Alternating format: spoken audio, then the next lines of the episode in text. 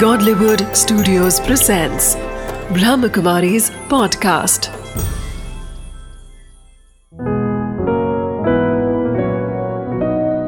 ज़िंदगी बने आसान। नमस्कार दोस्तों, ओम शांति। स्वागत है आप सभी का हमारे प्रोग्राम ज़िंदगी बने आसान में। दोस्तों, आपने कभी ये सोचा है कि आपका अपना क्या है? आपको जन्म किसी और ने दिया, आपका नाम किसी और ने रखा, आपको शिक्षा किसी और ने दी। यहाँ तक कि आपको शमशान भी कोई और लेके जाएँगे। लेकिन आपका अपना क्या है फिर? आपका अपना सिर्फ़ आपके खुद का आज है। आज जो आप इस समय जो कर रहे हैं, भले वो अच्छा है या बुरा है, आपके अपने कर्म ही तय करते हैं कि आपका अंत समय कैसा होगा। इसीलिए आपको ये रियलाइज़ करने की ज़रूरत है कि आपके जो अच्छे कर्म है वही आपके अंदर की वैल्यूज़ को इनकलकेट करेगा और फिर आपको एक बेहतर ज़िंदगी देगा। इसी बात के साथ आज के प्रोग्राम की हम शुरुआत करते हैं। हमारे साथ हैं बीके उषा बहन। ओम शांति दीदी। ओम शांति। Welcome to our show thank you दीदी आ, बहुत सारे एपिसोड्स में हमने इसके बारे में बात की है। एक प्यारा सा रिश्ता माता पिता और बच्चे का। लेकिन कई बार ऐसा होता है इस प्यारे से रिश्ते में छोटी छोटी छोटी छोटी मन मुटाव के वजह से कई सारे गांठ पड़ने लगते हैं।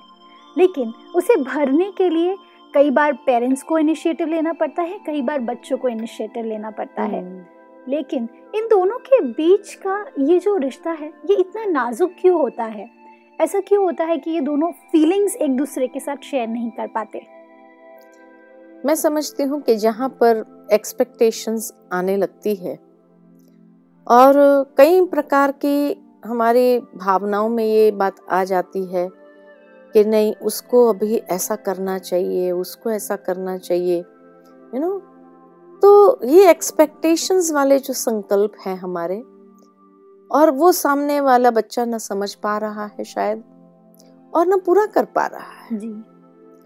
तो एक प्रकार की मिसअंडरस्टैंडिंग क्रिएट होने लगती है। हम्म, या हम बहुत ज़्यादा कभी कभी हम अपने बच्चों को चाहते हैं कि नहीं ऐसा परफेक्ट होना चाहिए। हम्म, ये परफेक्ट होना चाहिए है ना? और उस चक्कर में हम ये भूल जाते हैं कि हमारा रिलेशनशिप इम्परफेक्ट हो रहा है। Exactly exactly. बहुत सुंदर मैंने कहीं पढ़ा। कि इस संसार में बंदे को परफेक्ट बनाने के बजाय अपने रिश्ते को परफेक्ट बनाओ। हम्म, एक पिता है पिता के मन में होना होता है मेरा बच्चा ऐसा ही होना चाहिए ऐसा होना चाहिए ऐसा होना चाहिए you know then only I can feel proud of him actually दीदी एक वो एक भ्रांति ऐसी होती है कि आइडल रिलेशनशिप ऐसा होता है। हम कई बार दूसरों के रिलेशनशिप को भी देख करके कभी भी कहते हैं ना कि अपना खुद की चीज़ हमें उतनी अच्छी नहीं लगती है जितना बाजू वाली की yes, चीज़ अच्छी लगती yes. है। तो हमेशा हम यही सोचते हैं कि भाई देखो उसके डैडी देखो क्या करते हैं उसके लिए मेरे डैडी मेरे लिए ये नहीं करते हम्म, या हम्म। उसका बच्चा देखो कितना पढ़ाई करता है देखो मेरा बच्चा पढ़ाई नहीं करता। तो ये चीज़ जो कंपैरिजन होता है यही हमें फिर लैक ऑफ़ कॉन्फिडेंस क्रिएट करता है अपने रिलेशनशिप में। मैं अपने जीवन से एक बात आपको शेयर करना चाहती हूँ। मैं एक बार ट्रेन में जा रही थी। जी। और उस वक्त मेरे सामने की सीट पर एक बहन बैठी थी। दो बच्चे थे उसके। छोटे छोटे थे। हम्म, तीन साल का पाँच साल का। जी। दोनों बच्चे। कोई खिलौने से खेल रहे थे दोनों। अच्छा वो माता जो थी मेरे साथ बात करने लगी। उनकी माँ जो थी कहाँ जा रहे हो? कैसे हैं हम? ऐसे ही बातें करते रहे। और बातें करते करते जैसे हैं दोनों बच्चे लड़ने लग गए। अच्छा। अब दोनों वो खिलौने को खींचातानी करने लगे वो हम्म। कहे मुझे चाहिए। वो कहे मुझे चाहिए। उस वक्त स्वाभाविक है कोई भी माँ होती है तो अपने वो बड़े बच्चे को कहती है पाँच साल के बेटा दे दो उसको छोटा है दे दो। है ना? तो वो बच्चा तुरंत खड़ा होकर के पूछने लगा अपनी माँ से कि यही बात उसको क्यों नहीं कही गई कि वो मुझे दे देवे? हम्म, मुझे क्यों कही गई कि मैं उसको दे दूँ? उसको भी तो कह सकते हैं। अच्छा। अब कोई भी माँ होंगी तो उसका जवाब यही होगा कि बेटा तू बड़ा है। बिल्कुल। वो छोटा है। उस माँ ने भी यही कहा बेटा तू बड़ा है वो छोटा है। वो बच्चा चुप हो गया। उसके भाई को देखने लगा और तुरंत अपनी माँ के पास आके कहता है लेकिन मम्मी ये तो हमेशा ही छोटा रहने वाला है ना? सो उसका- ट्रू उसका क्वेश्चन कितना इंटेलिजेंट था हम्म कि ये तो कभी मेरे से बड़ा होने वाला है ही नहीं। What do you mean to say? Do I have to sacrifice every time? He did not express the whole thing, लेकिन उसका क्वेश्चन ये था। कितना डीप क्वेश्चन है। कोई बच्चा ये बोल रहा है तो मतलब कितना उसका आईक्यू लेवल कितना बड़ा होगा। पाँच साल का है। Exactly exactly. और वो तीन साल का है। वो कहता है मैं हमेशा ही उससे बड़ा रहूँगा। ये तो कभी मेरे से बड़ा होने वाला नहीं है। हम्म, आगे उसने नहीं पूछा लेकिन उसका भाव ये था do I have to sacrifice always अब क्या कहेंगे? आज की दुनिया में अगर ये सवाल आ जाए माता पिता के सामने तो क्या कहते हैं? जिस सवाल का जवाब नहीं होता है ना माँ बाप के पास में वो क्या कहते हैं पता है? जी। चुप बैठ। बड़ी बड़ी बातें करने लगा है। हम्म, है ना? बड़ी बड़ी बातें करने लगा है। अभी दे दे बस तू। या कहेंगे दो थप्पड़ मारूं के सामने जवाब जबान लड़ाता है? Exactly exactly. पिता होता है तो यही कहेगा। हम्म, अब मैं उस वक्त है ना I was just watching the expression कि अब ये माँ ऐसे फिक्स में आ गई है। लेट मी सी ना what is she going to answer exactly क्या कहेगी? You know I was so in inquisitive about it कि अब क्या कहेगी ये माँ? हम्म, वो माँ सोच में पड़ गई। सोच में पड़ गई कि अब क्या जवाब दूँ मैं?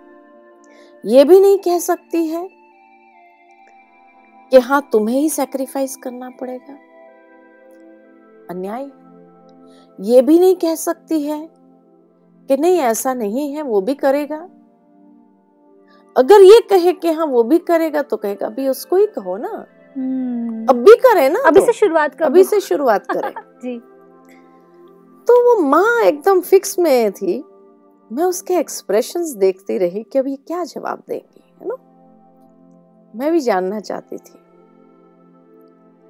She turn over to me and said आजकल के बच्चे कभी कभी ऐसे सवाल कर देते हैं जवाब नहीं जिसके जवाब नहीं होते हमारे पास। हम्म, अब इस बच्चे को मैं क्या जवाब दू?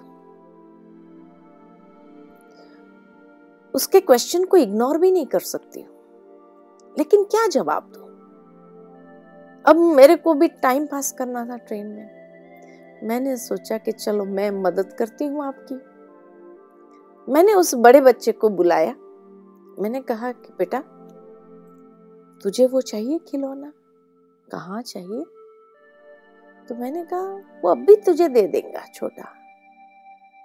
तो वो मुझे कहता है, नहीं आंटी, वो नहीं देगा। वो शायद ज़्यादा जानता था अपने भाई को। हम्म, कहने लगा वो नहीं देगा। मैंने कहा दे दिया तो तो उसको एक चैलेंज लगी। मैंने कहा तब तक हम एक खेल करते हैं। तो उसको इंटरेस्ट आया क्या खेल करते हैं? मैंने कहा तब तक हम एक गेम खेलते हैं। Rubbing your hands you know you rub your hands और मैं उसको मारने का कोशिश करूँगी। ओके अगर यू टेक इट ऑफ़ और मैं नहीं मार सकी तो फिर मुझे करना होगा। हम्म, अगर मार लिया तो तुम्हें रखना होगा ऐसे और देखना वो दो मिनट में तुझे दे देगा। So he felt as a challenge और जैसे उसको ये चैलेंज जैसे महसूस हुआ वो खेलने लगा मेरे साथ में। रबिंग योर हैंड्स उसके लिए भी जैसे नया था rubbing your hands now rub your hands ऐसे करके। अब वो छोटा खिलौना पकड़ के बैठा है। हम्म, खेल नहीं रहा है। उसका ध्यान हमारे तरफ़ था ये क्या खेल रहे हैं? हम्म, है ना फिर जब दो चार बार मिस किया यू नो या मार दिया तो वो बड़ा बच्चा भी एंथुजियास्टिक हो गया। हम्म, अभी आप करो आप करो ऐसे करके। तो वो छोटे को लगा कि I think this is more interesting so true वो वो सोच रहा है अरे मैंने ये गेम क्यों नहीं खेला? हाँ। मैं इस इस खिलौने के पीछे क्यों पड़ गया? हाँ। उसने क्या किया? खिलौना यूँ छोड़ा हम्म, और फिर नीचे उतर के आया। फिर अपने भाई को कहता है भाई तुम ले लो। आंटी अब मेरे साथ में। जी। अब मेरे साथ में करो। तो वो बड़ा कहता अब मैं क्यों लू? मैंने कहा तुझे तो चाहिए था ना तू ले ले। हम्म, फिर जो है मना ही अंडरस्टूड कि अगर मुझे चाहिए मैंने कहा अगर तुझे चाहिए तो दे दो। क्या बात है बहुत अच्छा। दे दो वो अपने आप जो है और दूसरा कुछ करो वो अपने आप आ जाएगा फिर तुम अपना ले लो। उसके बाद तो मेरा स्टेशन आ गया। मैं भी उतर गई। एक साल के बाद पुनः उस माँ से मुलाकात हो गई मेरी। मैंने स्वाभाविक रीति से उसको पूछ लिया कि आपके बच्चे कैसे हैं? तो उस माँ ने मुझे सुनाया कि दीदी, उस दिन के बाद बड़े बच्चे ने एक लेसन सीख लिया। मैंने कहा, क्या सीख लिया ऐसा? तो कहा, आपने जो उसको बताया था ना कि जो तुझे चाहिए, वो दे दो। अभी वो क्या करता है? कभी भी माना कोई नोटबुक को लेकर पेंसिल को लेकर कोई भी खिलौने को लेकर के बॉल बैट को लेकर के अगर दोनों के बीच में खींचातानी होती है वो दे देता है उसको। हम्म, और उसके बाद वो क्या करता है? वो ट्रिक अपनाई उसने हमेशा के लिए कि वो जाता है और दूसरा खिलौना सारा वो निकालना शुरू करता है और उसको उसमें से कुछ ढूँढने का प्रयास करता है वो छोटा उसको फॉलो करता है। फॉलो करता है वो चीज़ वहीं छोड़ करके फॉलो करता है और जैसे ही वो खिलौने में बिज़ी हो जाता है वो बड़ा उठा करके वो लेकर के भाग जाता है।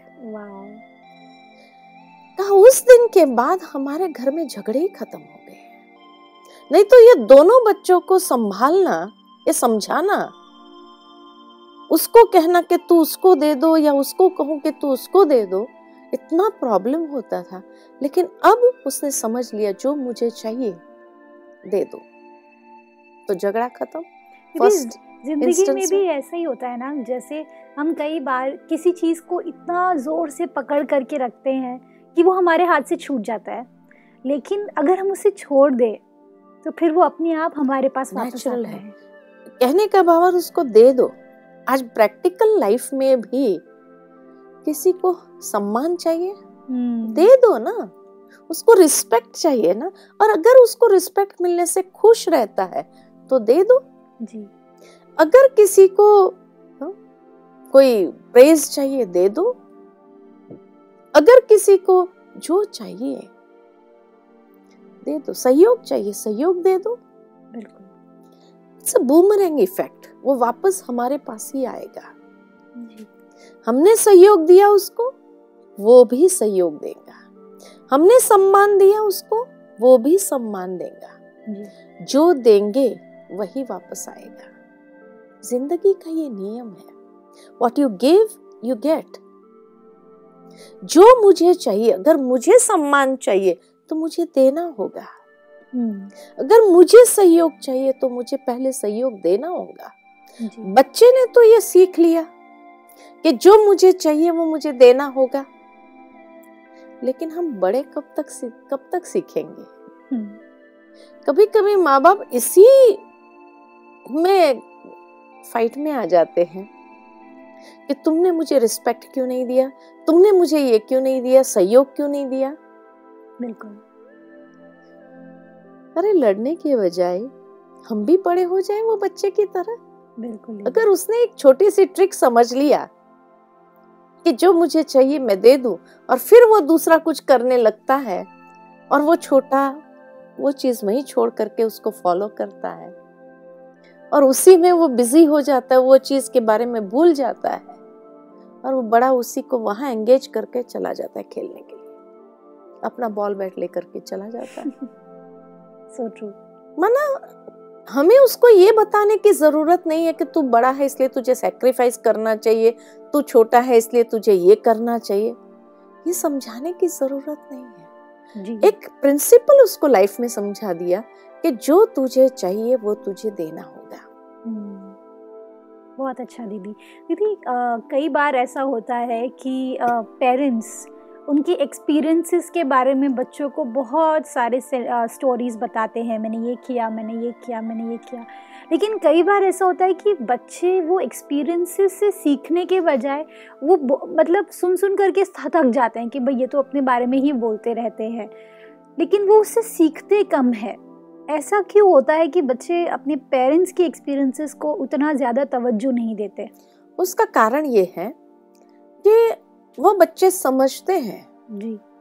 कि शायद अगर समझदार है तो बच्चे तो यही समझेंगे कि ठीक है आपने अपने लाइफ में किया। जी। अपने कॉलेज डेज़ में आपने ये किया अपने स्कूल डेज़ में आपने ये किया लेकिन वो समय अलग था। हम्म। उस समय के बच्चे भी कुछ वैल्यूज़ को अडॉप्ट करते थे। करेक्ट या आपका जो फ्रेंड सर्कल था उस समय की पढ़ाई अलग थी उस समय की सब चीज़ें अलग थी। और वो बच्चा समझता है कि ये जो एक्सपीरियंसेस है उस समय के लिए उपयुक्त है। हम्म। लेकिन शायद वो कभी कभी अपने डैड को कहते भी है कि डैड अगर आप अभी हमारे स्कूल में होते थे ना तो आपका ये एक्सपीरियंस काम नहीं करने वाला था। हम्म। आज का समय आज के जो बच्चों की शैतानी है उस जमाने में नहीं होती थी। करेक्ट या उस जमाने में कुछ होता भी था तो मना इतना माइंड नहीं कर लेते थे या बदला लेने की भावना नहीं होती थी। आजकल एक छोटा बच्चा अगर उसके साथ कुछ ऐसा किया जाए भले राइट है हम लोग लेकिन उसके साथ कुछ करती अगर टीचर भी करती तो वो तुरंत बदला लेने पर आ जाता है। हम्म। आजकल छोटे छोटे बच्चे स्कूल में गन्स लेके जाते हैं कई बार। चाकू लेके जाते हैं। कहाँ से सीखा? हमने देखा था फलानी मूवी में फलानी जगह पर है ना? तो वो माता पिता के जमाने में ऐसा नहीं होता था। उस समय के बातें अलग थी। मुझे याद आता है कि स्कूल में मैं खुद मुझे जो है हमेशा आदत थी फ़र्स्ट रो में बैठने की फ़र्स्ट लाइन में बैठने की। क्योंकि तभी मेरा कंसंट्रेशन हो पाता था। लेकिन कुछ बच्चे ऐसे होते थे हमारे क्लास में जो बहुत शैतानी करते थे हम्म। है ना? तो मेरी टीचर हमेशा मुझे कहती Usha you go back you sit there उसको लगता था कि I can focus I am okay लेकिन वो जो पिछाड़ी जो बैठा है शैतानी कर रहा है उसको कहते तुम इधर आओ. You know hmm. तो एक बार मुझे ऐसा पीछे भेज दिया लास्ट लाइन में भेज दिया। लास्ट लाइन में भेज दिया इधर तीन लड़के थे इधर तीन लड़के थे। मैं बीच में थी।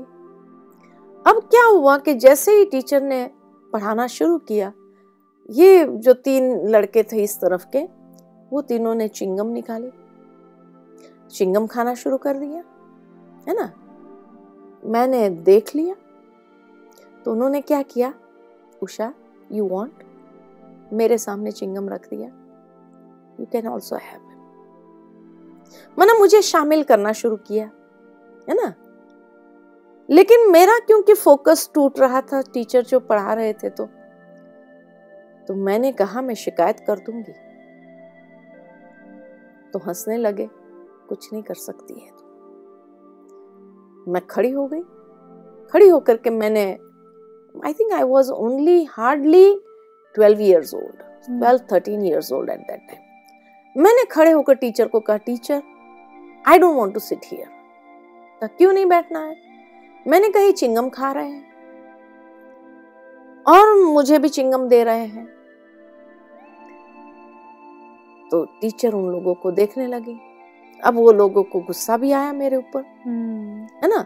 लेकिन फिर भी बाहर निकलने के बाद जैसे हम वापस फ्रेंड्स हो गए अगर आज की दुनिया के अंदर आज के समय में वो एग्ज़ाम्पल मैं अगर यंग चिल्ड्रन को से सुनाती हूँ तो वो क्या कहेंगे?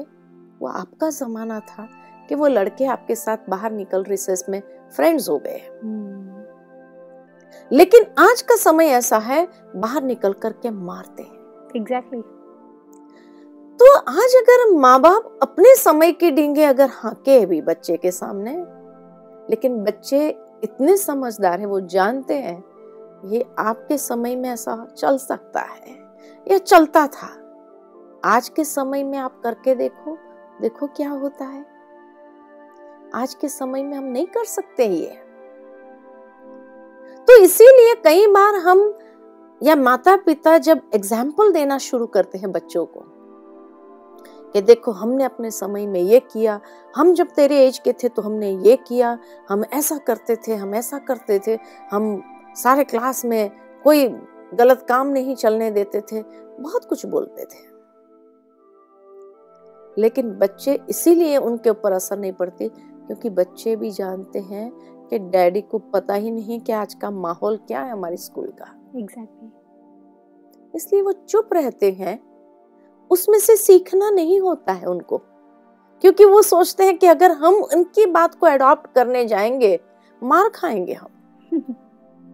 इतना तो वो भी समझ सकते हैं। इसीलिए नहीं अडॉप्ट करते।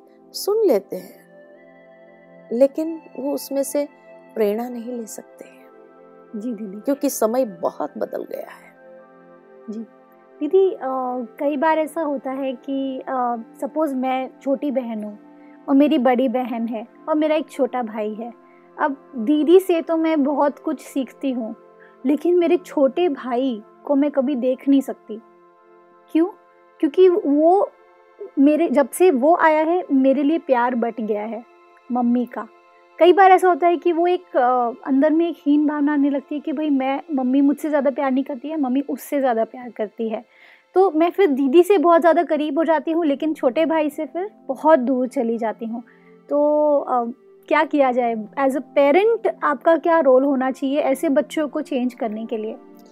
ऐसा है कि जैसे ही माता पिता को ये महसूस होने लगे क्योंकि बच्चे कहीं ना कहीं बातचीत में तो ये चीज़ को डिस्क्राइब करते ही। ज़ाहिर करते हैं बिल्कुल। कि आप तो उससे ही ज़्यादा प्यार करेंगे ना आप उसकी बातें सुनेंगे ना तो जैसे ही आपने अपने बच्चे के मुँह से सुना माँ बाप को अलर्ट हो जाना चाहिए कि उसके अंदर ये फीलिंग आई है कि मना there is partiality going on और अगर आज ये फीलिंग है तो आगे चल करके और बढ़ेगी। बढ़ेगी और इनके रिलेशनशिप में या पारिवारिक रिलेशनशिप में हम वो माहौल को नहीं बना पाएँगे। या जो हम चाहते हैं वो नहीं कर पाएँगे। तो जब इस तरह की बातें सुनते हैं और पेरेंट अगर अलर्ट हो जाते हैं और उनकी ये अंदर की जो भावना है उसको निकालने का फ़र्ज़ है। अगर उसी समय निकाल दिया जाए तो शायद बहुत अच्छा एक ट्यूनिंग हो जाए तो माँ बाप का ही काम है ये ट्यूनिंग करना। कि कहीं पर भी बच्चों में ये फीलिंग नहीं आनी चाहिए कि because is a boy and because I am a girl उसके प्रति मम्मी पापा का ज़्यादा प्यार है हम्म। उनको डांटते नहीं है वो उनको जो चाहिए वो मिल जाता है हम मांगते हैं तो हमें नहीं मिलता है। क्योंकि आजकल ये फीलिंग लाना बच्चों के प्रति है दोनों आपके ही संतान है ना? जब दोनों ही आपकी संतान है तो क्यों भेदभाव? हम्म। आजकल तो लड़कियाँ भी बहुत अच्छी होती है। माँ बाप का नाम रोशन करती है। तो कई बार लड़के और ही नाम डुबो देते हैं। तो इसलिए ये भेदभाव रखने के बजाय अपने परिवार के अंदर सुख शांति को बनाए रखना है। तो मैं समझता हूँ जैसे ही अगर माता पिता ये शब्द सुने या उनको महसूस भी हो कि एक बच्चे के अंदर ये असंतुष्टि आ रही है तो आई थिंक उनका रोल है कि उसी समय उस चीज़ को खत्म कर दिया जाए। ओके नहीं तो आगे चल करके दोनों बच्चों के अंदर कोई ट्यूनिंग नहीं रहेगी रिलेशनशिप दोनों भाई बहन का खराब हो सकता है और उसका स्ट्रेस माँ बाप के लिए ही होगा। जी दीदी। बिल्कुल ठीक कहा दीदी आपने। जब हम बात करते हैं रिलेशनशिप्स की वो एक नाजुक डोर की तरह होती है। अगर उसमें गांठ पड़ने लगे तो हमें उसी वक्त उसे निकालने निकाल की ज़रूरत है। क्यों? क्योंकि अगर वो बढ़ने लगे तो फिर हम पूरी तरह से अपने रिश्तों को खो सकते हैं। बिल्कुल बिल्कुल। थैंक यू सो मच दीदी। Thank you for coming in this show Om Shanti. Om Shanti. दोस्तों आज हमने क्या जाना? जब हम बात करते हैं माता पिता के साथ रिश्ते की उनके एक्सपीरियंसेस उनकी जो उस समय की एक्सपीरियंसेस थी, वो एक्सपीरियंसेस भी हमारे लिए लाभदायी हो सकती हैं। किस तरह से? अगर हम उनकी वैल्यूज़ को समझें, उस वक्त के नुस्खे शायद हमारे लिए काम ना आए, लेकिन उनकी जो वैल्यूज़ है, वो ज़रूर हमें इस वक्त की प्रॉब्लम्स को फेस करने में हेल्प करेंगे।